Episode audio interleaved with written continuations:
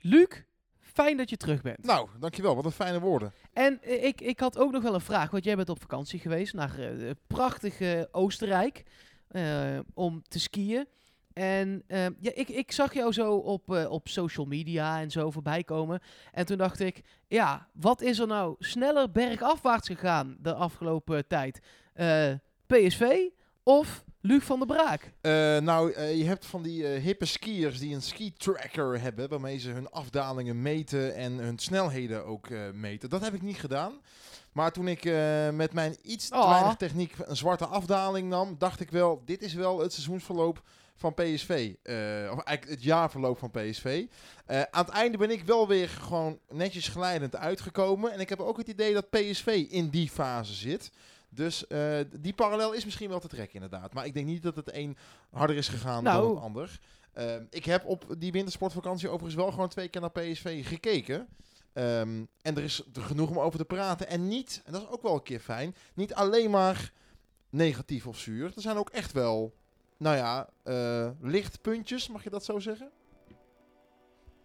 Zeker weten. Misschien dat PSV wel, en dan moeten we het wel heel rooskleurig gaan inzien, terug het skiliftje in kan stappen al. Maar daar gaan we het dus over hebben in seizoen 3, aflevering 51 van de PSV podcast. Tonja Malen tegen Pasveer en het is Malen voor nummer 5 in deze wedstrijd.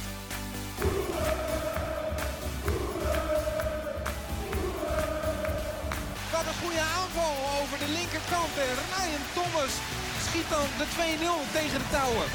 Er is een misverstand, maar Malen maakt Ja. het dan uiteindelijk toch af. En dan is het 2-1 voor PSV. Wat een eh, dampende, stampende nieuwe intro, joh. Huisvlijten, Mark. ja, ja, en dat hebben we gedaan omdat niemand ons er een eh, berichtje over heeft gestuurd. Ja, op echt heel vele verzoek is dit gedaan. Hè. Mensen waren echt wel klaar met goals van Luc de Jong en van Lozano. Maar eh, ja, de meeste Ja. zijn van Malen en van Dumfries tegenwoordig. Zeker, ja. En ik, eh, het mooie was, ik had het, eh, het bronbestand per ongeluk weggegooid een paar maanden geleden. Dus ik heb hem helemaal opnieuw gebouwd. Yay! nou, lekker dan.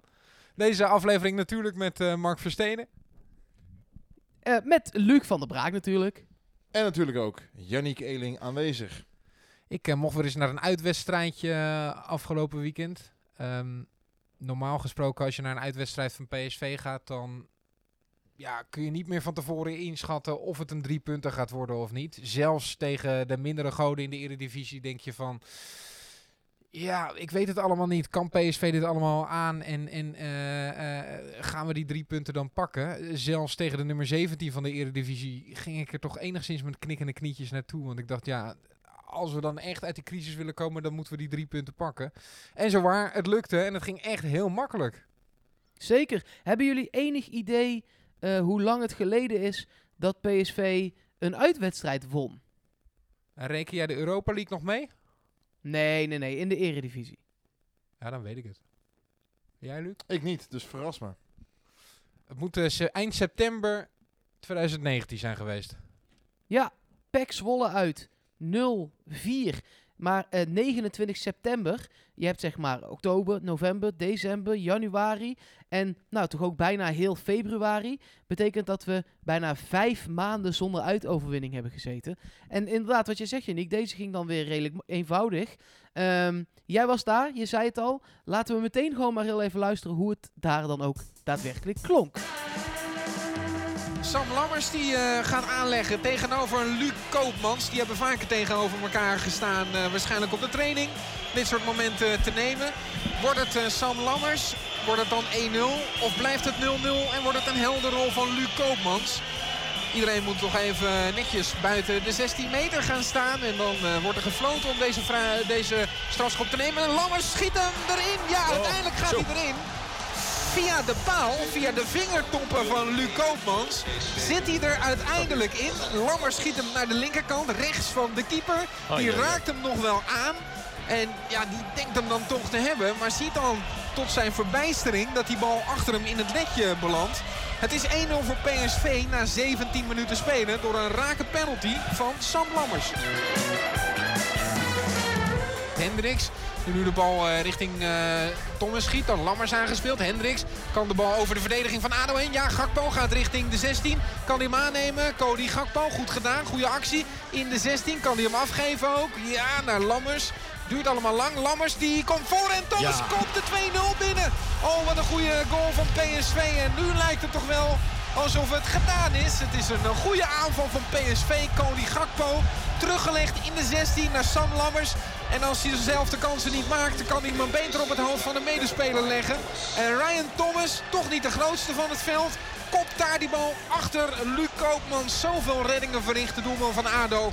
Maar dit keer is hij kansloos. 0-2 PSV. Hendricks, afvallende bal. Kan die bij Gakpo komen? Gakpo wordt dit dan 3-0? Ja. Cody Gakpo schiet hem vervolgens wel tegen de touwen. En zo eh, wordt het toch een eh, ja, respectabele score uiteindelijk. Cody Gakpo die eh, een klutsbal over de verdediging van ADO Den Haag in ontvangst kan nemen. En dan in de korte hoek heel hard binnenschiet.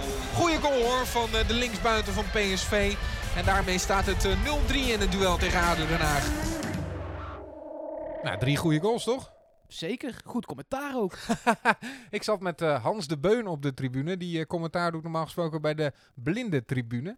Vind ik ook wel mooi dat, dat, dat, eh, ja, dat PSV dat faciliteert.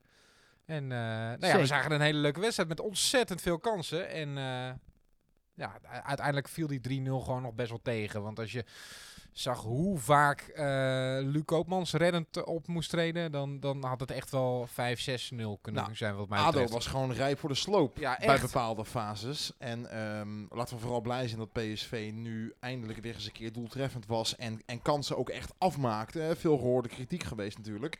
Dus je kunt het op twee manieren zien. Namelijk één, PSV had hier gewoon 1-6 of 2-7 van moeten maken. Of 0-8 wat mij betreft. Ehm, maar PSV heeft ook gewoon nu weer gewoon een keer een redelijk klinkende overwinning behaald. Is dat niet gewoon, is dat niet gewoon voldoende voor Ja, dit joh. PSV op dit Moeten we moment? koesteren, ja joh. Zeker, zeker weten. Nou ja, en, en er, gaan natuurlijk, er gaat nu een blokje komen eh, waar, waarmee we dan echt gaan eh, eh, ja, onderstrepen waar we staan. Met Vitesse uit, waar we ze dadelijk nog over te spreken komen. Eerst volgende wedstrijd en dan die wedstrijd tegen Feyenoord. Na die twee wedstrijden kun je toch redelijk inschatten of PSV uit de crisis is. Of dat het echt nog slopen en werken wordt om Europees voetbal te halen. Ik, ik hoop echt dat eerste, maar dat gaan we meemaken. Ehm, wat wat viel jullie in deze wedstrijd nou het allermeeste op? Nou, dat ik me zo nu en dan afvroeg of viergever centrale verdediger was of inschuivende middenvelder. Eh, die stond vrij hoog, vond ik. Zag ik daar vaak. Viel mij positief eh, op. Ehm, en om nog maar eens daar dan over door te gaan. eh, we hebben hier in ons draaiboek weer staan een aantal namen die we willen bespreken. Daar doet de naam van Rosario dan ook weer natuurlijk op. En ik heb daar eens een tijdje over zitten nadenken. Wij hebben Rosario allemaal gezien in een fase dat hij beter was dan dit seizoen, toch? Absoluut, voor het Ja, seizoen zeker. tegen Inter met eh, hoogtepunt natuurlijk. Precies. Dus dat zou moeten zeggen dat hij dat niveau ook wel weer een keer moet kunnen bereiken. Want dat niveau heeft hij aangetikt, dus dan, dan zit dat er dus kennelijk in. Was ook niet Zeker. één wedstrijd, was een langere periode. Moet je dan nu met Rosario wachten tot er een nieuwe trainer komt die hem meer kan raken en waardoor hij dat niveau kan overstijgen? En moet je dan dus zeggen, dan moeten we hem nu inderdaad een keer gaan slachtofferen en eruit laten? Of wil je dat niet doen om te voorkomen dat hij misschien nog verder achteruit gaat? Ik heb het idee dat je met Rosario een beetje in die spagaat zit namelijk momenteel. Ja, en Nou ja, ik heb ook het idee dat Faber heel erg in die spagaat zit. En ehm, hij, Faber heeft ook al wel een beetje eh, een, een, een klein voorzetje gemaakt op het feit dat misschien Rosario, maar dat zou ook voor Hendricks kunnen gelden, eh, binnenkort het plekje wel gaat kwijtraken. Want hij heeft letterlijk gezegd ehm, voor de wedstrijd tegen ADO, nou, eh Gutierrez, die zit wel tegen de basis aan. Hij is nu eindelijk helemaal fit ja, dat zijn geen woorden voor een speler die dan uiteindelijk nog de rest van het seizoen op de bank gaat zitten. Of interpreteer ik dat dan verkeerd? Nee, ik denk ook dat het wel is om, eh, om andere jongens scherp te krijgen. Maar wat ik er ook wel over wil zeggen, jongens. Kijk, we kunnen nu weer over allerlei vervangende namen gaan hebben. Eh, maar nou draait het eindelijk. Moet je niet in ieder geval tegen Vitesse en tegen Feyenoord... nou eindelijk eens een keer dat elftal eh, bij elkaar. We komen zo nog te spreken over de discussie of Baumgartel in de basis hoort bijvoorbeeld. Over de vraag of Madueke inmiddels een basisplaats eh, verdient. Goed, die laten we nu vallen. En Maar nou draait het toch eindelijk een keer. Die plek naast Rosario, die is al eh, wisselend bezet. Hè. Het is niet zo dat er een blok van twee staat wat al het hele seizoen het zo doet. Rosario staat er eigenlijk vast. Maar op die andere plek hebben zowel Hendricks als Gutierrez als Thomas al gestaan. Bijvoorbeeld. Nee, maar nu het goed gaat, staat Hendricks daar. Ja, maar dan laten we dat toch voorlopig even zo. Ik zou dat wel doen. Nee, maar aan, en, maar aan de andere kant, en ik weet niet hoe jullie daar tegenaan kijken. ehm, wij zeiden in de vorige aflevering van de podcast, Luc, toen jij op de piste stond. eh, ja, dat 4-4-2, dat heeft gewerkt. Laten we daar dan ook nog maar aan vasthouden. En eh, ja, het waren dezelfde elf namen, maar de invulling was wel degelijk anders. Dus Ja, het Eh, blijkbaar- eh, 4-3-3 weer. het, het was gewoon weer 4-3-3 met Iatare hangend op rechts, Gakpo op links, Lammers in de spits en Thomas daar wel net achter. Eh, en Thomas en Iatare wisselden dan soms nog wel wat af. En ook Gakpo had wel wat positiewisseling. Maar dat was de uitgangspositie, 4-3-3. En ook dat ging gewoon goed. Dus eh, blijkbaar kun je eh, in een team wat toch wel weer een beetje in de lift zit... wel kleine aanpassingen maken. We moeten niet en Baumgartel en Manueke en Gutierrez nu gaan brengen ineens. Je moet wel vasthouden aan de basis. Maar volgens mij kun je wel kleine veranderingetjes maken. Ehm, maar hoe zie je dat dan voor je veranderingen? Want je laat het toch nu voorlopig even staan? Of? Ja, eh, nou ja, eh, eh, dat zou ik doen. Op Rosario dan misschien na. Maar echt puur voor die, voor die jongen zelf ook. Want ehm, ik vind hem, als hij op niveau is, een fantastische middenvelder. Met een goede paas tussen de linies. Verdedigend is hij überhaupt altijd wel sterk geweest ook. Tuurlijk heeft hij daar ook wel wat laten vallen. Maar Nou, hij Aan heeft de daar bal best is- wel heel veel laten vallen zelfs. Ja, maar de laatste maar tijd ik- niet. zo- ik- Hij is echt heel belangrijk in het, eh, in het terugwinnen van de bal. Hoor. Het is echt de bal afpakken. vind ik ook, hoor. belangrijk. Ja, dat vind ik ook. En tuurlijk doet hij dat ook minder als hij uit vorm is dan dat hij in vorm is. Maar daar is hij nog steeds voor PSV wel belangrijk. En ehm, ik, ik zou hem dus ook laten staan. Maar ik kan me voorstellen dat die plek nog wisselt. Ehm, en dat je hem, puur voor hemzelf, heel even, een aantal wedstrijden in jong laat spelen. Of eh, eh, gewoon, want hij traint zo goed. Ja, toch. Ja, je gaat toch niet nu iemand die tegen Oranje aan heeft gezeten in jong laten spelen? Ja, maar even voor het goede gevoel. Want blijkbaar krijgt hij dat goede gevoel in het eerste niet terug. Na een zomerstop niet terug. Na een winterstop nog niet terug. Misschien moet je wel eens zoiets gewoon proberen. Ja, ja, die lacht je uit in je gezicht. Die is aanvoerder Ja. geweest begin van het seizoen, joh. Ja, ik weet het. Het is niet heel best afgelopen wel. Nee, dat klopt. Maar dan ga je toch niet nu iemand naar jong PSV zetten? Dat vind ik echt compleet Ja. belachelijk. Maar wat dan? Moet, moet hij, moeten ze met z'n allen gaan paintballen? Om hem een goed Nee, maar hij kan toch op de bank eh, als je een beter alternatief hebt. Maar noem hem maar. Ja, nee, ja. eh, eh, geen idee. Ja, Faber noemt dus dat Gutierrez dicht tegen de basis aan zit. Dus dan moeten we Ja. daar maar op afgaan. Nou ja, ik, ik denk... ehm, weet je, het probleem is een beetje dat Thomas...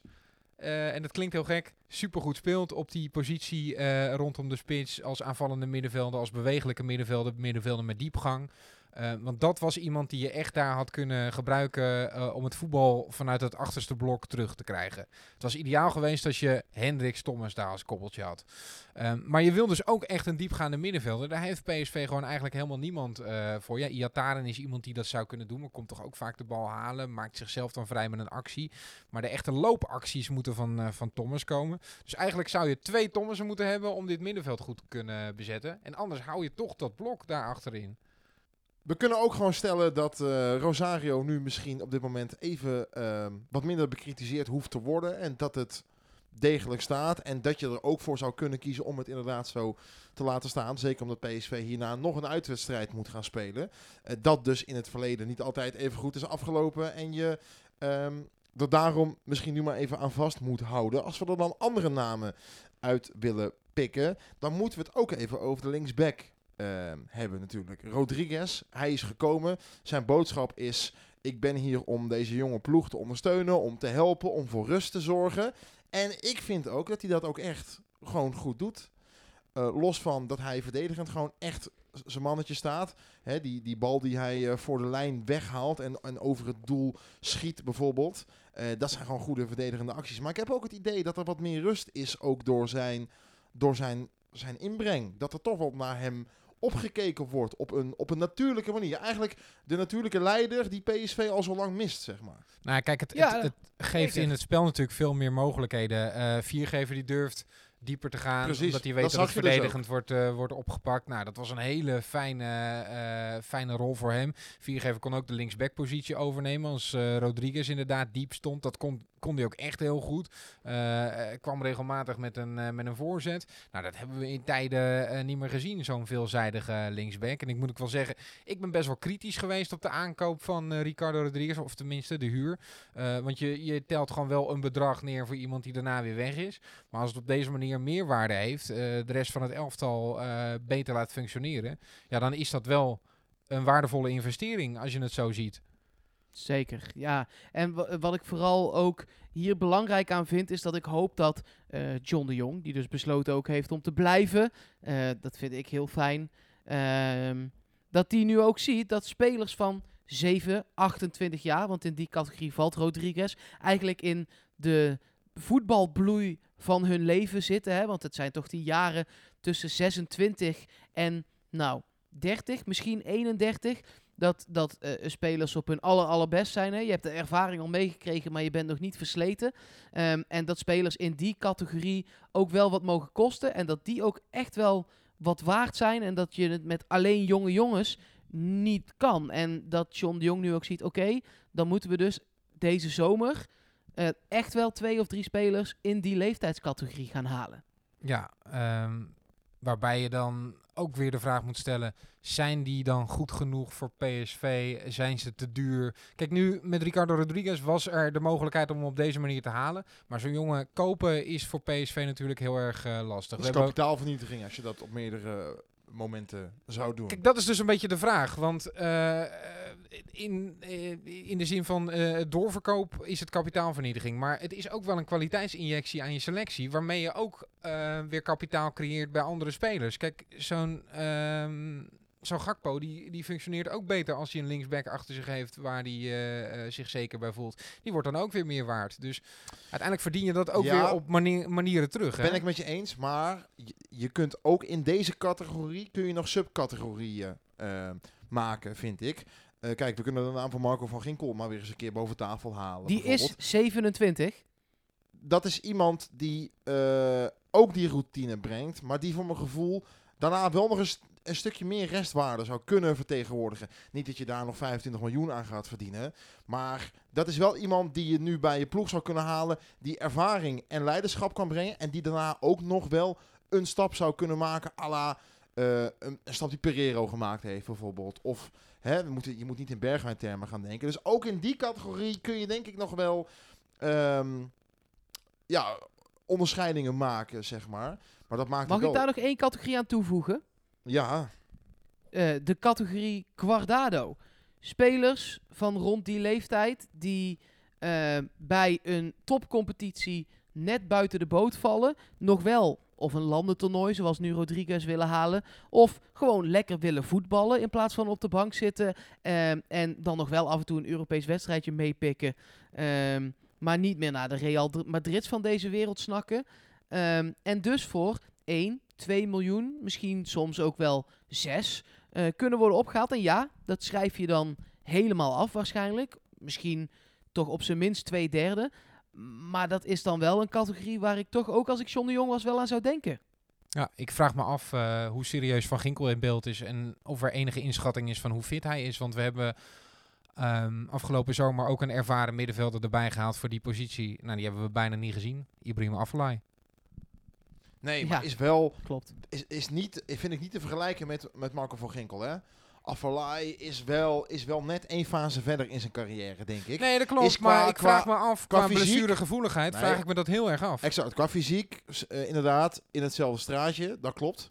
Ehm, los van dat Aflaai natuurlijk wel een paar jaar ouder is. Ehm, maar je kunt dat ook nooit zeggen, denk ik, van tevoren. Nee, maar dan eh, gaat PSV dus weer een middenvelder eh, halen met het risico dat je hem misschien heel weinig gaat zien. Dan hoeft het misschien niet Marco van Ginkel te zijn, maar dan zou het een Duitse of een Franse Marco van Ginkel kunnen zijn. Die nu daar ergens speelt. Een gevalletje Timo Baumgartel, maar dan met wat meer succes. Ja, dat zou echt prettig zijn. ja, Ja, ja, Dat precies. hoop ik. Een Nog beetje even- nog maar even- dan eh, wel succesvol, ja. Ja. Nog even één Eh, quizvraagje. We hadden het net over de eh, eh, laatste uitwedstrijd die PSV won. Dat was 29 september 4-0 tegen Zwolle. Laatste wedstrijd die Marco van Ginkel überhaupt voetbalde.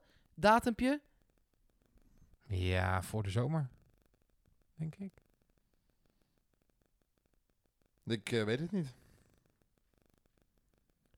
6 mei Ja, was het 2000 toch tegen Zwolle? 18. Ja, het is toch tegen Zwolle. Die, de kampioenswedstrijd. Zeker. Ja, ik, ik, fuck, ik dacht nog, ik, ik denk dat het dat is, maar ik twijfelde toch nog. Echt waar, ja? En daarna, Dat is lang, ja, hè? dat, die, die, die deed hij al met pijn, is, uh, bleek achteraf.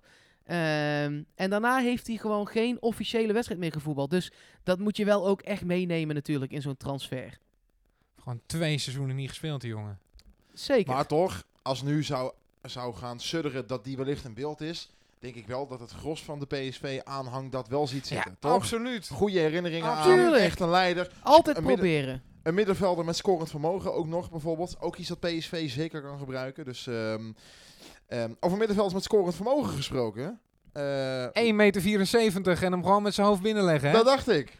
Ja. Tussen twee man in ook nog. Ik heb deze week zitten kijken naar, eh, ik, weet, ik weet niet precies hoe dat item heet, in de keuken met PSV of zo, of koken met PSV'ers, daar zat hij in. Hebben jullie dat gezien? Nee. Nee, nee, Oh. ik vind dat echt zo een supergoed item. Ja, nee, ik kijk daar met veel plezier naar. Ja, Lekker ik ook. Zo, het klonk super sarcastisch toen ik het zei, maar ik bedoelde het, ik bedoelde het echt. Beetje Nee. eh, buiten hun comfortzone, die spelers. Dat is leuk. Precies. En eh, aardige pik, dat ook, maar vooral, ehm, wat moet je nou met hem? Op dit, het gaat over Ryan Thomas, voor de duidelijkheid. Maar wat moet je nou op dit moment met hem qua positionering in dit elftal? Dat is wel lastig ook nu eigenlijk, toch? Een soort van. Nou, er wordt gepleit om hem eh, eh, terug op het middenveld te halen. Maar ik vind hem in deze rol echt het allerbeste. Eh, een beetje vrij proberen te komen. Eh, z- Zijn paasnauwkeurigheid was 100%. Nou vind ik niet dat je altijd op dat soort statistieken moet varen. Want hij, geeft niet de meest risicovolle ballen, moet ik zeggen. Het is geen eh Mo. Maar ja, het is wel lekker hoor. Zo'n gast die, die er alles voor doet. Die op de gekste plekken opduikt. Ook in verdedigend opzicht. Hele prettige speler om in je elftal te hebben. En super betrouwbaar. En dat is in een zwalkend elftal natuurlijk ook wel heel erg belangrijk. Ja, en dan komt de vraag die jij toen straks al een beetje stelde, Yannick, weer boven. Eh, diepgaande middenvelder heb je nodig. Dat is gebleken. En ja, wie anders? Nou ja, ik denk dat er niet zo heel veel zijn. Nee, Noem precies. Ja. Nee. Eh, Sa- Sadilek zou het kunnen, misschien. nou, vind ik meer een balafpakker en een sloper die hem heel snel inlevert. Ja, ja, daarom kwam de misschien er ook wel heel snel achteraan. Ik, dus je, je hebt, eh, eh, als we nu de middenvelders heel even doornemen. Rosario is dat niet, is meer een paser. Hendricks is dat niet, is een balafpakker. Gutierrez, een paser. Sadilek, een balafpakker. Affelay, geen idee of hij überhaupt nog kan lopen. Iatare is ook meer een paser. En, nou ja, eh, eh, Doan zou je over kunnen discussiëren of het nou een aanvaller of een middenvelder is. Maar ook meer een paser. Dus je hebt alleen Ryan Thomas. Nou ja, en bovendien, Lammers brengt veel beweging in de aanval. eh, maar op een andere manier dan Donjan Malen. Het, het is qua diep sturen, eh, qua echt een verdediging open trekken, eh, is dat anders. Lammers toch meer aan, de bal bewegend en, en proberen om iemand anders voor de goal te zetten dan, dan dat hij zelf de boel helemaal op hol brengt. Ik dacht, we hadden Ramselaar bijvoorbeeld heel goed kunnen gebruiken nu nog. ja, ze- zeker weten. Ja. Maar wat vonden we van. Lammers? Want ik zat daar toch na de wedstrijd toch wel, nog wel een beetje over na te denken. Hij heeft dan die penalty heeft hij, eh, eh, binnengeschoten. Al ging dat ook niet eh, super enthousiast. Was ook niet echt een Ehm, bevrijding, had ik het Die idee. assist was fantastisch gegeven. Maar ik had toch elke keer weer het gevoel bij zo'n Lammers... Hier is meer uit te halen. Deze had erin gekund. Steeds denk ik, het niveau van Lammers ligt zoveel hoger dan ik tot nu toe heb gezien. Ja, dat denk ik dus ook. Vooral de eerste aanname schiet echt nog best wel vaak van zijn voet. En ik denk dat dat gewoon is omdat hij er heel lang heeft uitgelegen. Ehm, tenminste, dat hoop ik, want dat hebben we hem in het verleden wel echt beter zien doen. Ja, want hoeveel wedstrijden zijn we nou uiteindelijk eh, onderweg natuurlijk met hem? Plus dat hij ook nog eens noodgedwongen sneller gebracht moet worden dan gehoopt. Want PSV heeft eind vorig jaar gecommuniceerd dat ze hem eh, tijdens het trainingskamp in Qatar weer een beetje wilden gaan laten spelen. Eh, maar goed, dat is natuurlijk allemaal in de war eh, geschopt door de blessure van Malen en het niet functioneren van Mitroglou. Waardoor hij wel gebracht moest worden. Dus ik denk ook dat ehm, ja, als hij eh, dit seizoen uitspeelt, dichter bij dat niveau gaat komen. Dan blijft de vraag natuurlijk wel, wordt hij ehm, een spits die er net tegenaan hangt bij PSV? Of is hij een net te goede spits voor Herenveen? Of heeft hij de potentie om straks eh, de nieuwe Ruud van Nistelrooy te gaan worden bij PSV? Dat vind ik wel nog een beetje lastig beoordelen op wat we nu van hem gezien hebben. Ik kan me nog de wereldgoal herinneren die hij volgens mij anderhalf jaar geleden maakte tijdens de trip van PSV in, eh, in Amerika. Eh wonderschoon doel, dat kan ik me herinneren. Nou, dat zijn dingen die ik Ruud van Nistelrooy ook ooit zag doen. Maar ik zie inderdaad ook de eerste aannames van de afgelopen wedstrijden. Ik vind het moeilijk om dat dan nu helemaal...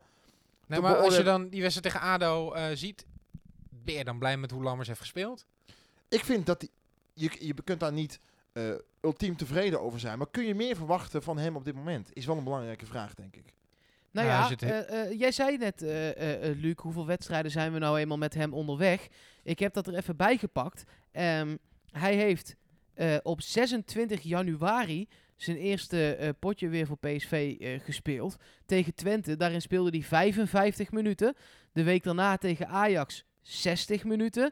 Vorige keer tegen Willem II wel 90 maar- en nu 81. Dus eigenlijk is hij pas twee wedstrijden weer echt helemaal fit. Dus ja, de, de, de, hij heeft echt wel langer nodig ook nog hoor, denk ik.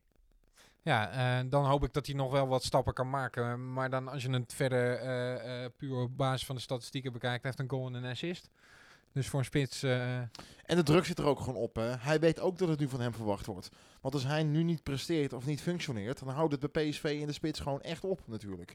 Dus ik kan me Ja. voorstellen dat dat ook wel allemaal dingen zijn die kunnen meespelen. Laten we over, over twee maanden nog eens kijken naar zijn ontwikkeling en hoe dat dan, ja, hoe dat dan gaat. En voornamelijk ook naar, ook belangrijk, of de ploeg kan spelen op een manier waarop hij kan, waar, waarbij hij gedijt. Het is natuurlijk ook belangrijk dat hij Maar wat is die Eh, manier? ja, dat weet ik niet. Want ik zou vooraf bijvoorbeeld niet zeggen dat zo'n 4-4-2 van de vorige wedstrijd, dat dat de manier voor hem zou zijn. En ik zou vooraf ook niet zeggen dat hij een type Thomas om zich heen nodig heeft om... om dat zou ik van tevoren niet nee, zeggen. maar als hij nou Malen om zich heen heeft, dan is het toch wel echt fijn hoor. Dat denk ik ook. Dat denk ik ook. Dus dan zou je is, eventueel eh, Thomas terug naar het middenveld kunnen halen. Heb je je buitenspelers. Want zou, zouden jullie in, in de klassieke Luc de Jong variant met hem spelen? Mocht Nee. je die kunnen benaderen? Nee, vind ik hem niet balvast genoeg voor. Nee, precies. Nee, Dus dat hij is- is, dat is ook wel- wel 1,89 hè. 1,89 meter is op zich lang genoeg om voorzetten binnen te koppen. Ja, maar dan moet je wel die kwaliteit hebben. Nu kopt Thomas Ja. hem binnen. Ik weet inderdaad niet of Sam Lammers nou echt zo'n goede kopper is. Nou ja, ik denk dat hij aardige bal kan koppen, maar het is absoluut niet zijn specialiteit. Het is echt eh, van het lichte voetenwerk. Hm. Ik, eh, ik vind het een hele lastige situatie, omdat ik ook nog niet precies weet inderdaad wat voor spits het nou gaat worden. Hij, eh, ja, is hij al 22? Pas 22? Eh, Ja, Nou, Ik- gezien ik de weet het. ontwikkeling vind ik het pas. Ja. Ja, dat is wel jong nog. Daar zit echt nog wel rek in. oké, oké. Kan bij Jong Oranje misschien nog wat eh, doen. Nee, ik denk echt wel dat er bij Lammers eh, nog meer in zit. Dus eh, laten we hopen dat we dat komende weken gaan zien. En dat hij gewoon wel eens een veldgoal weer gaat, eh, gaat maken. Want is dat hij echt op de azen. al die ballen die schoot hij. Zo'n penalty is natuurlijk ook op deze manier niet heel bevrijdend. Hè? Ik hoorde jou volgens mij net dat, dat eh, woord bevrijden zeggen.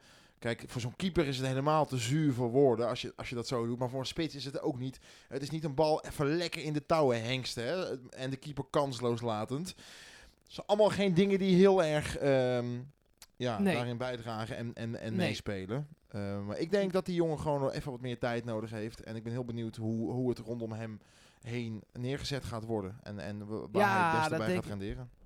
Want hij, hij liep dus hij liep bij PSV onder 19 bijna 1 op 2. Hij liep bij Jong PSV bijna 1 op 2. Bij Herenveen ruim 1 op 2. Dus eh, die, die jongen kan het scoren toch niet ineens verleerd zijn, zou je zeggen. Nee, dat denk ik ook niet. Durven jullie de ranglijst al te gaan eh, bekijken? Liever niet, maar het, het zal moeten, ben ik bang. Hoezo niet? Ben je, ben je niet Nou- optimistisch na, na afgelopen resultaten? Ik wil eigenlijk niet dat, dat eh, eh, wij nu naar de ranglijst kijken, maar ik wil vooral niet dat de spelers op dit moment naar de ranglijst kijken. Omdat ik hoorde van een aantal spelers, of sorry, nee, alsof ik met spelers zit te whatsappen, van, van een aantal eh, fans. van ja, misschien is nu, nu AZ heeft verloren die tweede plaats wel haalbaar. Nee, laten we dat nu eens niet doen nu. Dat is nog zo ver weg. Ja, en daarbij vind ik ook, zolang AZ eh wedstrijd minder gespeeld heeft, het ook een beetje een vertekend beeld. Want het ziet er nu inderdaad wel heel mooi uit. Eh, maar er zijn nogal wat ploegen bovenin die een wedstrijdje eh, moeten inhalen. Waaronder Ajax, AZ en Feyenoord. En laten dat nou precies de ploegen zijn die erboven staan. Dus ja, of dat helemaal... ehm, het, is, het is goed. Het is voor PSV fijn dat AZ langzaam een beetje in een dipje aan het raken is. Want ehm, het gaat de afgelopen weken sowieso natuurlijk niet bijzonder best. Daar komt PSV alleen maar goed uit. Maar om daar nu al over te gaan praten, ehm, vind ik nogal wat. Laat eerst, la- rol eerst Feyenoord maar eens op Nou, daar dat, van die dat, plek. dat wilde ik zeggen, inderdaad. En laten we daarna maar eens gaan kijken wat PSV verder nog zou kunnen presteren. Ik heb eh, die hele wedstrijd zitten kijken van, eh, van Feyenoord tegen uh, PEC Zwolle. Ja, die hebben alles mee wat PSV tegen heeft gehad in die crisis. Hè? Want ze spelen echt niet geweldig. Maar op de een of andere manier weet Dink en weet die selectie daar toch steeds weer het maximale uit te halen. Wat PSV dan steeds niet is, eh, is gelukt. Maar als ik dat niveau van Feyenoord zag afgelopen weekend en als ik daar PSV tegenover zet, durf ik echt wel te zeggen dat PSV nu van Feyenoord kan winnen. Ik vond het wel mooi dat eh, Dick Advocaat, eh, als hij met dit gemiddelde, sinds dat hij eh, bij Feyenoord aan het roer staat, vanaf het begin van het seizoen had kunnen werken, dan had Feyenoord op dit moment vijf punten boven Ajax gestaan. Ja, Eh, dus om maar aan te geven hoe veranderlijk de wereld in het voetbal soms kan zijn. En hoe f- stevig hij die ploeg, ondanks dat ze met veel mazzeltjes doen, toch zo heeft gevormd en er een vechtmachine van heeft weten te maken. dat zij het PSV wel echt lastig gaan maken, ondanks dat ook zij beroerd voetballen hoor. Nou, en wat nog wel relevant is, zij zitten nog in de beker, Ajax zit nog in de beker. Ehm, dat kan natuurlijk voor de plaatsing voor eh, Europa League wel, wel voordelig zijn voor PSV. Waar moet PSV zich nu op dit moment realistisch op richten? Zonder dat je Derde hebt plaats. over... Of, toch? Dat denk ik ook. Ja, dat is ook een vraag die binnen is eh, gekomen. Ik zou zeggen, in ieder geval die derde plek. En eh, kijken wat er nog meer in zit. Kijk, je weet nu niet hoe je AZ moet inschatten. Die, die lijken dan een beetje in te storten, maar hebben wel een selectie die zichzelf denk ik ook wel weer kan eh, oprichten. Daar eh, wordt niet gelijk de crisis gepredikt, eh, denk ik. Dus ja, derde plaats met uitzicht op meer, zou ik zeggen. Moet oh het dan ja, dat vind, ik al, dat vind ik al heel rooskleurig hoor. Ik zou Meen je dat nou? zeggen- PSV moet daar toch uiteindelijk wel voor proberen te gaan, voor die Champions League Nee, plek? nee, nee. Ja, eh, eh, tuurlijk, maar het is op dit moment nog wel acht verliespunten en Feyenoord op vier verliespunten. Hè. Dat, eh, dat zijn echt grote kloven voor een ploeg Ja, maar als je echt een serie gaat neerzetten en andere is. ploegen storten in, kun je dat echt wel halen hoor. Nee, het, het kan nog, maar ik ben zo bang dat als, als we nu met z'n allen weer die hoop krijgen, dat het uiteindelijk toch weer gaat tegenvallen. En ik heb genoeg tegenvallers gehad dit seizoen.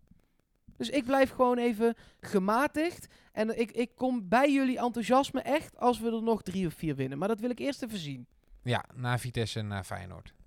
Ja, Iets heel anders. Na die wedstrijd eh, tegen ADO eh, ging het toch ook vooral over vermeende spreekhoren. Ik, ik zeg dat woord vermeende er heel uitdrukkelijk bij. Want dit is een lastige situatie. Want er werd maar al jij gezegd zat dat- daar. ja, ik heb ze niet gehoord.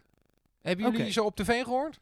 Ik niet. Ehm, in, de, in de herhaling. Zeker niet toen het live op tv was, is het mij ontgaan. Toen ze het bij Fox nog een keer eh, gingen herhalen.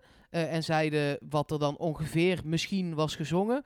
Ehm, dan kun je zeggen, ja, misschien is dat gezongen. Eh, maar zeker live niet meegekregen. Laten we benoemen wat er zou zijn gezongen. Want eh, eh, vanaf de tribunes zou eh, gezongen zijn naar Iataren... Mo, waar is je vader nou? Nou, dat, dat zijn... eh, laten we dat ten eerste hier uitspreken... teksten die nooit vanaf een voetbaltribune naar een eh, niet. mogen worden.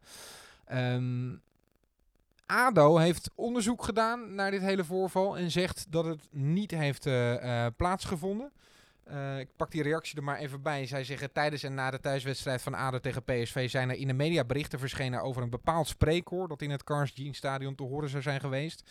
Naar aanleiding hiervan heeft ADO Den Haag een onderzoek ingesteld waaruit is gebleken dat een dergelijk spreekkoor tijdens de wedstrijd niet waargenomen is en eh, heeft er na de wedstrijd ook geen melding en of bevestiging van gekregen van de veiligheidsorganisatie. Oftewel ADO zegt dit is niet gebeurd. ADO Eh, zegt zeggen zij dan gebeurd. ook of de... Sorry, ja, Luc? ADO zegt het is niet gebeurd. Eh, ADO supporters zeggen dat zij een andere variant van het liedje eh, hebben gezongen.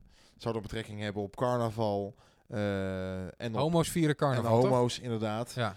Ehm, ja, ik ben geneigd als ik schat ADO wel in als een club dat als dat echt gezongen zou zijn, dat daar wel op was ingegrepen, toch? Want je kunt als club het namelijk ook niet je permitteren zoiets in de doofpot te gooien en dat er dan over twee dagen ineens toch ergens een filmpje online verschijnt waar dat overduidelijk te horen is. Daarbij ehm, zitten er tegenwoordig, ik weet niet hoeveel mensen er in zo'n Cars stadion kunnen, maar er zitten er 15.000 met allemaal een mobiele telefoon.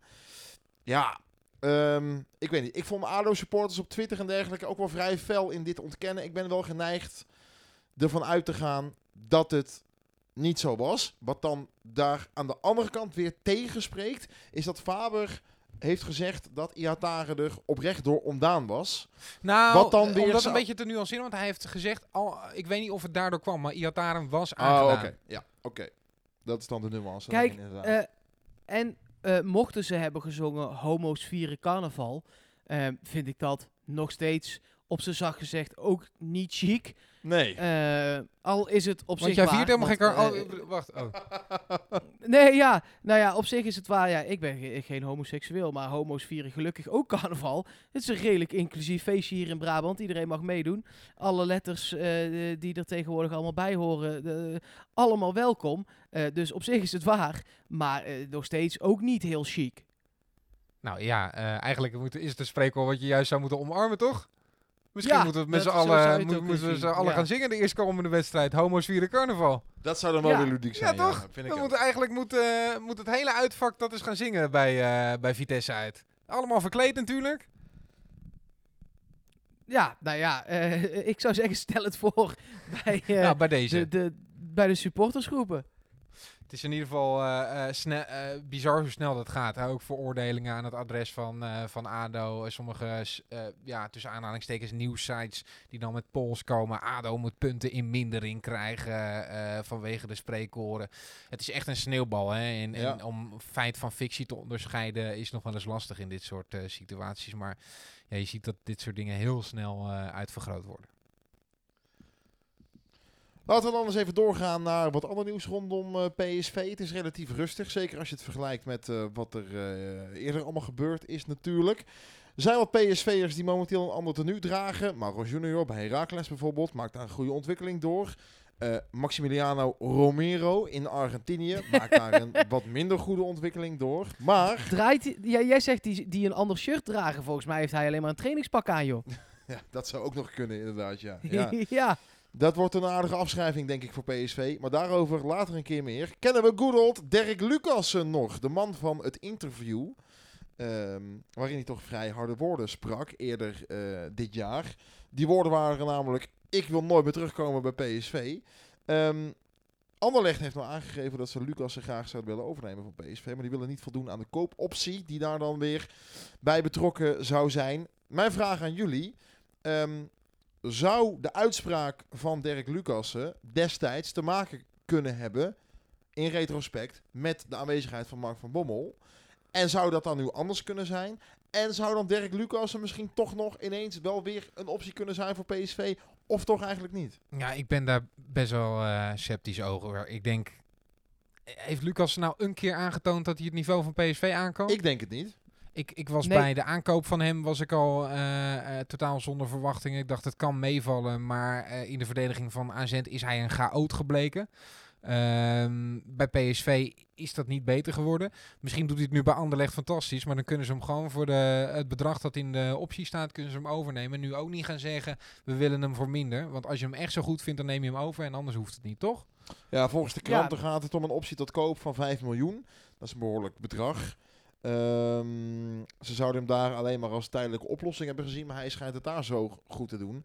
Dat ze hem graag zouden willen overnemen. Nou, laten we hopen dat voor PSV en voor Lucas eh, dat daar dan misschien de oplossing zou kunnen liggen. Voordat dan. eh nou ja, probleem is misschien een groot woord. Maar in ieder geval, er is sprake van eh, een niet optimale arbeidsrelatie, denk ik. Naar aanleiding van Nee, nou, nou toch? moet je dit ook wel in, in, in perspectief zien, denk ik hoor.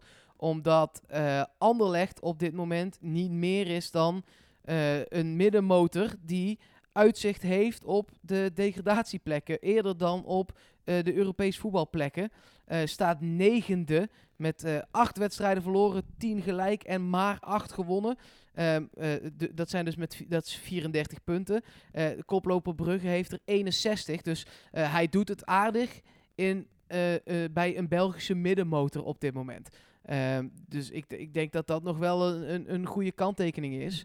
Eh, om daarbij te plaatsen ook. Maar ik snap ook dat een Belgische middenmotor ehm, geen 5 miljoen euro voor iemand gaat betalen. Dus daar zou PSV nog Nee. wat water bij de wijn moeten doen. Ja, maar normaal gesproken is Anderlecht toch wel een ploeg die dat zou kunnen betalen. Dat denk ik ook. Maar als, ja, zij, zeker. als zij in zulk zwaar weer verkeren, ja. Als PSV momenteel eh 12 of 13e zou staan, worden daar natuurlijk ook geen ja. Feyenoord heeft ook zo'n periode gehad dat ze het niet konden uitgeven. Dat klopt. Ehm, we gaan eh, kijken hoe dat gaat eh, aflopen. Een andere speler die van PSV gehuurd wordt, eh, die ik ook nog even heel kort wil uitlichten. Dante Rigo deed het geweldig Zo, in de wedstrijd tegen ADO. Ja. En afgelopen weekend al een zware blessure opgelopen. We weten niet hoe het nu met hem is. Maar dat baal ik wel van, want ik dacht die gaat zich eindelijk herpakken. Dat zou nog eens een leuke opvolger zijn voor Rosario daar op het middenveld. Zeker, die maakte Ja. ooit nog een heel belangrijk doelpunt voor eh, PSV. Die trokken ergens een 2-1 over de streep. Fortuna. Fortuna, inderdaad, ja. ja, Eh, dat, is inderdaad, eh, dat is inderdaad zuur. Maar dat is wel iemand die al lang op de deur klopt bij PSV. En die in de jeugdopleiding ook goed staat aangeschreven. Dus eh, Ja, ik had het idee dat hij ehm, fysiek toch altijd een tandje tekort Ja. kwam. En net nog een beetje te jong oogde. En als hij dan nu een beetje body en een beetje volwassenheid krijgt. En mee kan gaan in de strijd bij zo'n ploeg als Sparta. Ja, dan kan je zo iemand misschien nog wel gebruiken. Al is de stap van Sparta naar PSV natuurlijk onwijs hoog. En totaal ook ander type voetbal. Maar nou ja, als- shirt als- zit je redelijk in de buurt. Dat klopt. Ehm, ja, dat, dat- ik, ik, ben wel benieuwd naar of dat, of dat iets zou kunnen zijn voor PSV. Ja, daar ben ik ook benieuwd naar. Iemand die er wel dicht tegenaan zit als we dan toch eh, eh, spelers aan het doornemen zijn die een ander shirt aan hebben, is eh, de nummer 3 van Vitesse, Armando Obispo. Speelde tot nu toe alle 23 wedstrijden die Vitesse in de eredivisie speelde in de basis. Maakte in al die wedstrijden ook 90 minuten. Dus eh, zowel wij als de scouts van PSV ehm, kunnen wel een goed beeld van hem hebben gekregen al. Ehm, en ik ben heel benieuwd wat dat beeld gaat zijn. Want eh, hij wisselt eh, hele uitstekende wedstrijden af met wel ook echt mindere wedstrijden. En ik ben heel benieuwd of hij wel het niveau van PSV aan gaat kunnen. Ik denk ook wel dat dit de maanden worden waarin je dat soort knopen gaat doorhakken als je John de Jong heet, toch? Dat Ja, ga je zeker niet weten, in, eh, ja. in mei pas doen. Ik denk dat wat denken jullie? is met is trainers. hij een eh, speler die...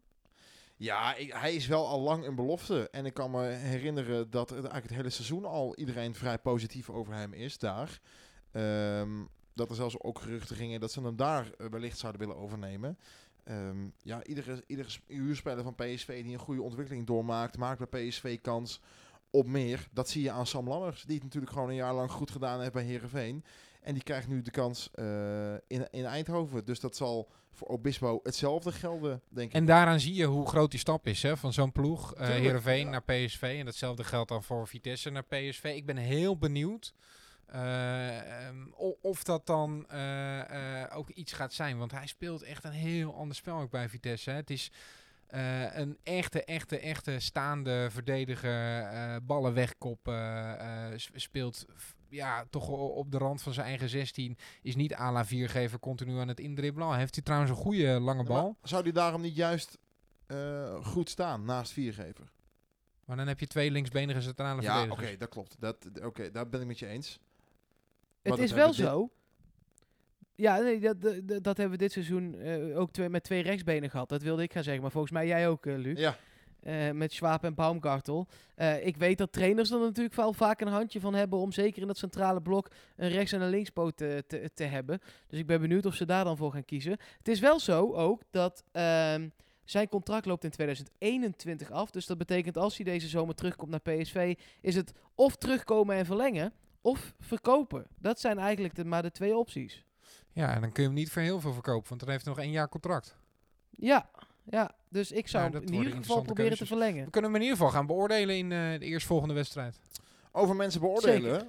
Laten we eh, de meest in het oog springende PSV-huurling nog even beoordelen. En dan heb ik het natuurlijk over... Luc Koopmans! Nee, heb ik het natuurlijk over. Dan heb ik het Hè? natuurlijk over. Eh, Ja. Wie, hebben we al, wie hebben we nog niet genoemd? Nee, precies. Hè? Nou, Ja, hoe lang ga je dit nog rekken? nou ja, ik ben benieuwd hoe lang het duurt voordat jullie hierop gaan komen. Welke PSV Nou, is er ik- nou nog meer verhuurd? We hebben Mauro genoemd. Ja, We hebben Lucas Ja? genoemd. ja. Nou, er is er nog eentje zitten hoor. mensen nu naar hun radio te schreeuwen, schreeuwen. jongen. Ja, zeker. Zien wij de enorme eentje over het hoofd? Ja, ja. Hè? Oh jee. Mogen wij nu eh, nooit meer meedoen aan de podcast? Nou, je zat met Luc Koopmans wel in de buurt, laat ik het zo zeggen. Heer de Jurjus? Bedoel je Jurjes? Nee, natuurlijk niet. Ramselaar. Nee. Hebben we ook al wel kort behandeld. Jeroen Jeroen Zoet. Zoet. Ja, natuurlijk. ja, ja, die ben je helemaal vergeten. Dat is heftig, hè? Dat is heftig, hè? Oh, ik, ik schaam, schaam me eh, daar best wel voor. Nou, waar, waar ik om kom, die heeft ook namelijk een contract tot 2021. Ik heb dat al een keer eerder gezegd, dat ik heel benieuwd ben hoe PSV dat deze zomer gaat doen. Want die moet of deze zomer verkocht worden, of er moet verlengd worden, of het is in 2021, ehm, gaat het helemaal niks meer opleveren. Ehm, Maar als die niet mee naar het EK gaat, is hij niks meer waard, toch? Ja, lastig. Ja, Hij gaat daar toch niet spelen, dus... Nee. Dus ik, ik vraag me af of dat heel veel van zijn prijs zal doen. Maar vinden we dat hij zich herpakt bij Utrecht? Of Ja, Ehm, zeker. toch? Ja, Nou, zeker in- aan het begin had hij het moeilijk, hè? Hij heeft Ja. een paar enorme cancers gehad. 3-3, weet ik nog. Maar volgens mij gaat het nu wel wat stabieler. Want dan gaat ook gewoon een ding worden komen de zomer natuurlijk. Hè. Die gaat terugkomen van zijn huur bij Utrecht. Ehm, ja, dan zou je zeggen dat hij op zijn normale niveau de eerste keeper zou zijn. Hangt echt heel erg af van de nieuwe trainer, denk Ja, ik. precies. Dus daar ben ik benieuwd naar. Ja. Wat de plan daarmee Ja, ik denk echt dat zijn. dat eh, heel erg van de nieuwe staf afhangt. Misschien, ik weet niet wat daar de plannen voor zijn, maar dat hij nog wel een nieuwe keeperstrainer meeneemt. Eh als het doet kunnen. Hesper gewoon nog, hè? Maar eh, Ja. ja. god, eh, dat weten we allemaal niet. We gaan het zien. Interessant om te volgen in ieder geval. Wat ook interessant is om te volgen zijn de vragen die binnenkomen via onze social media kanalen. Sowieso goed om te benoemen dat je PSV podcast overal kunt volgen. Op Instagram bijvoorbeeld. Eh, maar ook op Soundcloud en eh, natuurlijk ook op Twitter. En daar komen wat vragen binnen. waarom- waaronder andere van KR Mees. Die zegt, ik zie hier veel mensen roepen om Madueke. Denken jullie dat hij er klaar voor is? Lees, nu al een betere optie dan Doan of Bruma. Of kan hij beter eerst een half seizoen invallen? Nou, ik denk dat hij lekker moet gaan invallen. En dat PSV, maar dat heb ik eerder in de podcast al gezegd, eh, nu niet grote wijzigingen moet gaan eh, doorvoeren. Wat ik wel denk, is dat hij misschien wat eerder kan invallen dan bijvoorbeeld Doan afgelopen weekend deed. Eh, ehm, ik, ik wil wel meer van hem zien. Geef hem maar minuten, want ik ben wel heel benieuwd naar deze jongen. Hoeveel minuten heeft hij gehad tegen ADO eigenlijk? Volgens mij kwam hij er niet in, Madueke. Nee, precies. Doan kwam erin. Dat is, dat is zeg maar mijn hele punt. Wa- waarom zou je bij, bij- juist bij een 3-0 kun je zo... je- Hij moest het gaan oplossen tegen Ajax. eh, eh, maar geef hem dan juist toch bij zo'n 3-0 even die, die minuten, eh, zou je zeggen. Ja, hij zat niet eens bij de selectie, zie ik nu. Ehm, dus dat vind ik überhaupt wel interessant. Oh, ik zit hier op VI te kijken. Ja, ik heb de, de, de, de bank natuurlijk, krijg je er niet bij bij Fox als ze de opstelling Nou, hij zat wel op de bank hoor. Ik heb Oh, hij zat zeker. wel, sorry. Ik kijk er overheen en hij is inderdaad niet ingevallen. Wel eh Gutierrez, Mitroglou en Doan. Nou, dan vind ik zeker Mitroglou, die aan het eind van het seizoen gewoon fluitend weer terug naar Turkije vliegt. Eh, eh, zonder dat je hem laat invallen met een 3-0 voorsprong en niet Madueke. Even één ding daarover, hè, over Mitroglou. Die viel, viel in. En op een gegeven moment... eh, weet je, je Vooruit, weet dat hij niet even snel is correctie om voor mezelf. spelen. Sorry, ik, eh, eh, het was pas 2-0 op dat moment. Maar dan nog. Ja. Nou ja, kijk, je weet dat je Mitroglou niet weg kan steken, want dan is hij te laat bij de bal. Maar wat ik wel heel pijnlijk vond om te zien, is dat hij ook niet snel genoeg is om eh, mee te lopen met de verdedigers van de tegenstander, waardoor hij altijd buiten spel staat. dat is echt, echt wel heel heftig hoor. ja. Ja. Ik denk Eh, dat eh Madueke was een, was een eh, lichtpuntje toen het echt pikzwart was. En daardoor heeft iedereen daar een, terecht een glinsterend beeld van. Maar we moeten er ook niet in doorslaan, denk ik. Laat hem inderdaad nog maar eens rustig komen dit halve seizoen. Laat hem zijn minuutjes maar maken. En als hij echt van het niveau Ihatare is, dan wordt hij vanzelf op die manier gebracht. Want van Ihatare riep ook iedereen, joh, die is jong, doe daar nou rustig, eh, rustig aan mee. Maar die bewees dat hij het aankon. En dus is hij gekomen. En ik denk dat dat met Madueke hetzelfde gaat zijn. Misschien is hij er wel dit weekend niet ingekomen, omdat dat beter is voor zijn ontwikkeling op dit moment. Dat ik, ja... Mensen die goed genoeg zijn om te spelen, die spelen wel, denk ik altijd. Nou ja, Iatare heb je het over. Daar eh, is ook een vraag over binnengekomen van Niek, de vorm van Mo. Ik vind hem niet slecht spelen, maar nog te weinig betrokken bij de goals. Dat lijkt me wel een eh, volgende stap. Wat vinden jullie daarvan? Dat lijkt mij een goed idee. Ik zie wel dat ik... Ik heb het idee dat hij daar wel aan probeert te werken. Ik zag hem ook eh, in deze wedstrijd weer een keer van rechts naar binnen trekken... en dan schieten van een meter of 18, 19. Voor mijn gevoel doet hij dat wel meer dan pakweg een half jaar geleden, zeg maar. Dus ik heb ook wel het idee dat hij daar zelf wel mee, eh, mee bezig is. Ja, zeker. Maar hij gaat nooit het type van Ginkel worden dat ook echt, echt in de doelmond gaat komen eh, bij, een, bij een voorzet van een flank bijvoorbeeld. Hij is, ik denk dat hij toch altijd meer die tweede lijn zal... Ja, maar dan verwacht ik ook wel wat meer van hem. Ik- Ja, maar dat, dat probeert hij dus op dit moment volgens mij ook wel. Dus ik heb wel het idee dat hij Volgens daar mij zelf ook wel. eh, ja, hij is daar zelf mee bezig, maar volgens mij eh, heeft ook Faber tegen hem wel gezegd. Want het is eigenlijk dat hij wat vaker schiet sinds Faber er is. Dat die heeft gezegd, joh, probeer het af en toe maar eens een keer. Je hebt een fantastisch schot, zeker in je linker. Schiet maar af en toe gewoon. Ja, nou ja, en eh, afgeven kan ook gewoon. Dat, dat, eh, assist zou ik ook wel erg toejuichen. Hij kan wat vaker nog bij de beslissende fase van PSV betrokken zijn. Komt nu vaak de bal halen, wil veel doen. Ehm, maar ik denk dat, dat grote clubs ook wel naar zijn statistieken gaan kijken. Eh, hij heeft echt nog wel wat te leren bij PSV. Dus eh, eh, laat dit ook vooral een uitnodiging zijn om na de zomer nog bij PSV te voetballen voor Mo. Ehm, Baars die, stelt aan ons de vraag Baumgartel of Schwab, korter of langer termijn? Ja, dat is lastig, omdat ik het heel moeilijk vind om in te schatten wat op dit moment de, de gesteldheid is van Baumgartel. Die heb ik namelijk een fantastische wedstrijd zien spelen, maar ook verschrikkelijke wedstrijden zien spelen. Ik kan me nog herinneren dat jij ergens in deze podcast ooit hebt geroepen dat het de beste verdediger van PSV was sinds, ben ik, moet ik me even verschuldigd blijven, daar was ik het toen mee eens.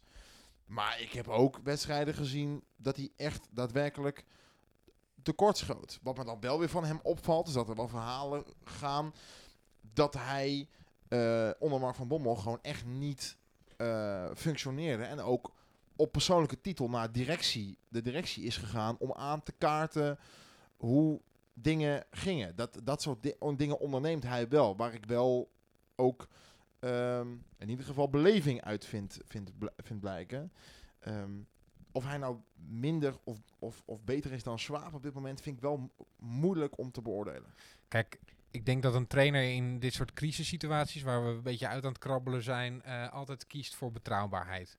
En dan kies je eh, eh, voor degene van wie je het meeste weet en, en degene die eh, de, de minst diepe dalen heeft. En dan heb je misschien ook de speler die de minst hoge pieken heeft. Want uiteindelijk kan Baumgartel een hoger niveau aantikken dan Schwab. Maar in deze situatie kies je als trainer dan voor Schwab. En dan kies je voor een ervaren centraal duo met, met Viergever dat vind ik allemaal wel te verdedigen wat, wat Faber op dit moment doet. Alleen denk ik, als er straks weer wedstrijden aankomen nadat we bijvoorbeeld van Vitesse en Feyenoord hebben gewonnen, ja, dan kun je misschien wel weer eens een keer een Baumgartel beginnen. Want ik, ik hoop toch wel dat die jongen zich gaat hervinden en dat hij weer basisspeler bij PSV wordt.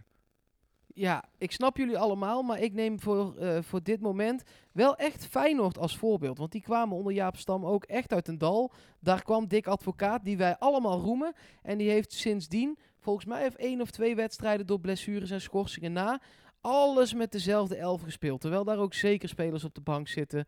Eh, of in ieder geval zo goed als dezelfde elf. Kijk, ik zit er bij Feyenoord natuurlijk niet zo goed in als bij PSV. Maar daar, daar verschijnen gewoon steeds dezelfde namen op papier. En iedereen die er tegenaan hinkt, moet toch echt een flinke slok beter zijn dan degene die er nu in staat, willen ze erin komen. En ik zou dat bij PSV, en daar blijf ik dus bij wat ik aan het begin van de podcast heb gezegd, gewoon nu niks wisselen. Dus, Ik vind Swaap. het niet helemaal te vergelijken met Feyenoord, omdat ze daar best wel veel blessuregevallen hebben. Daar speelt nu bijvoorbeeld die IE, terwijl Bottegien geblesseerd is, maar die zou anders gewoon spelen. Tuurlijk, er zijn altijd wat wijzigingen. Maar eh, Dick Advocaat houdt daar wel vast aan eh, de basis die hij heeft neergezet. En waarom willen we nu allemaal andere spelers weer zien die... het Nee, nu gewoon hetzelfde. Maar op termijn Ja, moet je natuurlijk wel Baumgartel weer gaan laten spelen. Ja, lekker na de winter of na de zomerstop. Gewoon die jongen lekker vrijgeven de zomer. Lekker tot zichzelf laten komen. Oh, ja, net En, zoals bij eh, Swaap is gebeurd. Een paar maanden even niks doen. Nou ja, sorry, maar die was gewoon weg bij de club. Die, eh, dat is wel echt een ander verhaal, toch? Of niet? Ja, nee, daarom. Eh, ik zeg het een beetje gekscherend. Maar ik, ik denk Oh, dat ja, je Baumgartel even wel weer minuten moet gaan geven ook. Voor de zomer hoor. Ja, hoeft voor mij niet. Die ligt nog vast tot 2024. Dat is nog een heel eind. Die kun je volgend jaar prima weer vanaf het begin van het seizoen laten voetballen. Dan de volgende wedstrijd. Ik kan nu toch gewoon uitwedstrijd op een normale manier zeggen, toch?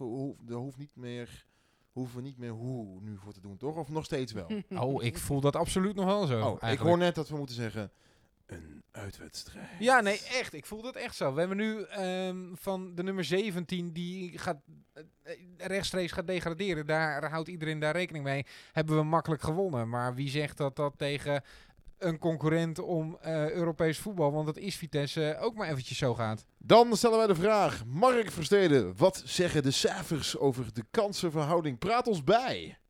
De cijfers, jongens, en dit hebben we niet eh, eh, zo vaak, zijn zo ontzettend duidelijk. We gaan winnen. Oké, nou, dan hoeven we Nou, dat ook niet meer te doen. Perfect, laat de cijfers maar zitten. Ja, dus eh, dat was hem. Eh, nee, eh, eh, ehm, ik, ik ben wel benieuwd. Laten we dan, hè, dan maken we er een, een drietrapsje van qua quizvragen. Hoe vaak denken jullie dat PSV in Arnhem heeft verloren van Vitesse? Op één hand te tellen. Denk vier Zeker. keer. Dat is nog hoog ingeschat. Twee keer. Het is drie keer. Top. het eh, gebeurde in 1954, 1955, in 96, 97 en ook in 92, 93.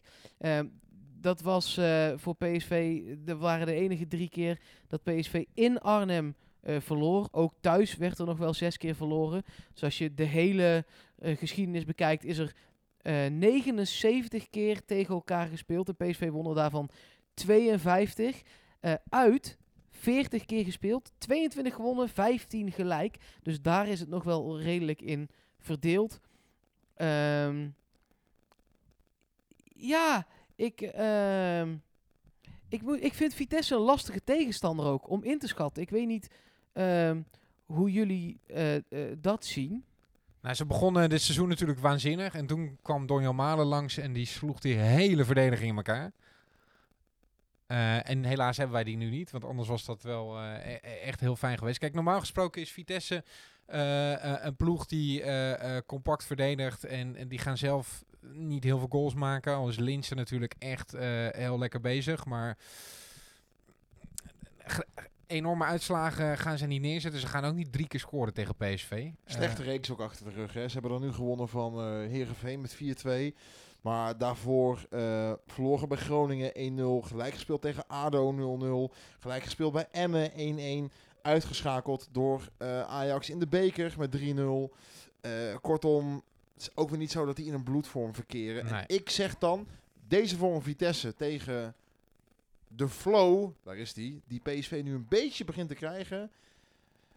Wordt dat geen 0-8, maar zo'n 1-0 of zo'n 2-0 voor PSV, dat zou toch wel moeten lukken. Vitesse staat nu zesde. Die hebben afgelopen weekend gewonnen. Dus die, ja, die gaan normaal gesproken wel, wel play-offs halen als ze dit een beetje eh vasthouden. zeg ik dan maar eh, voor hen een beetje optimistisch. Ik was heel blij dat zij afgelopen weekend wonnen. Want ik heb het idee dat ze dan kunnen ze ook wel weer zo'n nederlaag tegen PSV hebben. En anders gaat daar echt eh, wat loskomen. Dan moet het gaan gebeuren en zo. Volgens mij zitten zij prima ook als ze van PSV verliezen. Dan we gaan we, het toch nog eens even hebben over die wedstrijd van vorig jaar? Waarin PSV definitief eh, de handdoek gooide. Als dat al niet in de arena was gebeurd. Ik vind de podcast rela- relatief positief. Laten we dat zo houden misschien, anders gewoon. Oké. Toch of niet? Toch? Dat vind ik een goed idee. Dat vind Mag ik jij een goed jouw, idee. eh, jouw voorspelling doen, Mark? Nou, als het dan toch positief is, dan trekken we gewoon de cijfers in uitwedstrijden door. En wordt het ook in Arnhem 0-3. Oh, nice. Ik zeg 0-2. Ik zeg 1-3. Toch helaas een tegengoal een keertje weer. Ja, mag af en toe wel. Hè. Ik bedoel, we zijn nog niet helemaal uit het dal. Laten we dat ook niet, eh, niet vergeten. Maar eh, zijn, zijn we het skiliftje ingestapt? Denk het wel, hè, net. Dat denk ik wel, ja. Ja, niet eruit vallen, maar... eh, Ja, het is zo'n dichte, zo'n dichte gondel. We zitten in een heel luxe skigebied zitten we. lekker, met zo'n verwa- zo'n verwarmde reet. eh, ja, ja, ja, zeker. Hé, we hebben één ding helemaal niet besproken en dat vind ik ook wel opvallend. Eh, niet dat we dat nog heel uitgebreid moeten gaan bespreken, hoor, maar het woord nieuwe trainer is ook niet gevallen. Hè? We weten helemaal niks. Nee. Mensen vragen dat ook Nee. aan ons. Ja, We drie kandidaten toch, eh, gaat het gerucht. Is dat zo? Volgens mij eh, gaat dat gerucht, ja. Nou, wat ik heb gehoord zijn er twee gesprekken gevoerd. Was dat de laatste info die we hebben gekregen met één kandidaat. Oh. Dus eh, nou, dan gaat dat- toch worden, denk ik. Lekker man, dik advocaat tot 2038 eh, eh, tekenen bij PSV. Daar moet je voor gaan, man. Nee, nee, nee, nee, nee, nee. zitten met nee. Dickie op. Het wordt Louis. Het wordt Louis. ja, Hey, of Dickie en Louis, samen gewoon. dat zou sfeertje zijn, hè? Dat zou mooi zijn, toch? Met dan Guus, er als nog bij. adviseur. Ja, Ja, ja, ja. hoor, lekker. Nou, dan heb je de dinosaurussen van Nederland heb je op de hertgang, hoor. Lekker, man. Maar moet er gewoon een traplift komen op de hertgang, hè? Lekker, man. Het jongste elftal van de eredivisie met de oudste coaches. Dat lijkt me Ja, mooi. precies. Oei, Goed, oei. nou, als er... eh moeten we voor- volgende week. Het is natuurlijk carnaval. Maar laten we wel een podcast opnemen. Maar vergeef het ons dan als die niet op maandag is. Zullen we dat dan afspreken? Dat, eh, Ja, dat lijkt me een goed idee, want ik lig maandag echt compleet onder de zoden. Dus ergens in de loop van die week proberen we iets, eh, iets te doen. En tot die tijd... eh want Feyenoord wordt wel gewoon een belangrijke wedstrijd. Daar moeten we het wel over hebben, toch? Absoluut. Ja, en dan zeker. kunnen we natuurlijk ook eh, daar lekker naar opwarmen. En dan kunnen we zeggen dat we hebben gewonnen van Vitesse. Want daar gaat Juist. dan lekker, naar uit, lekker vanuit. En tot die tijd... Allah.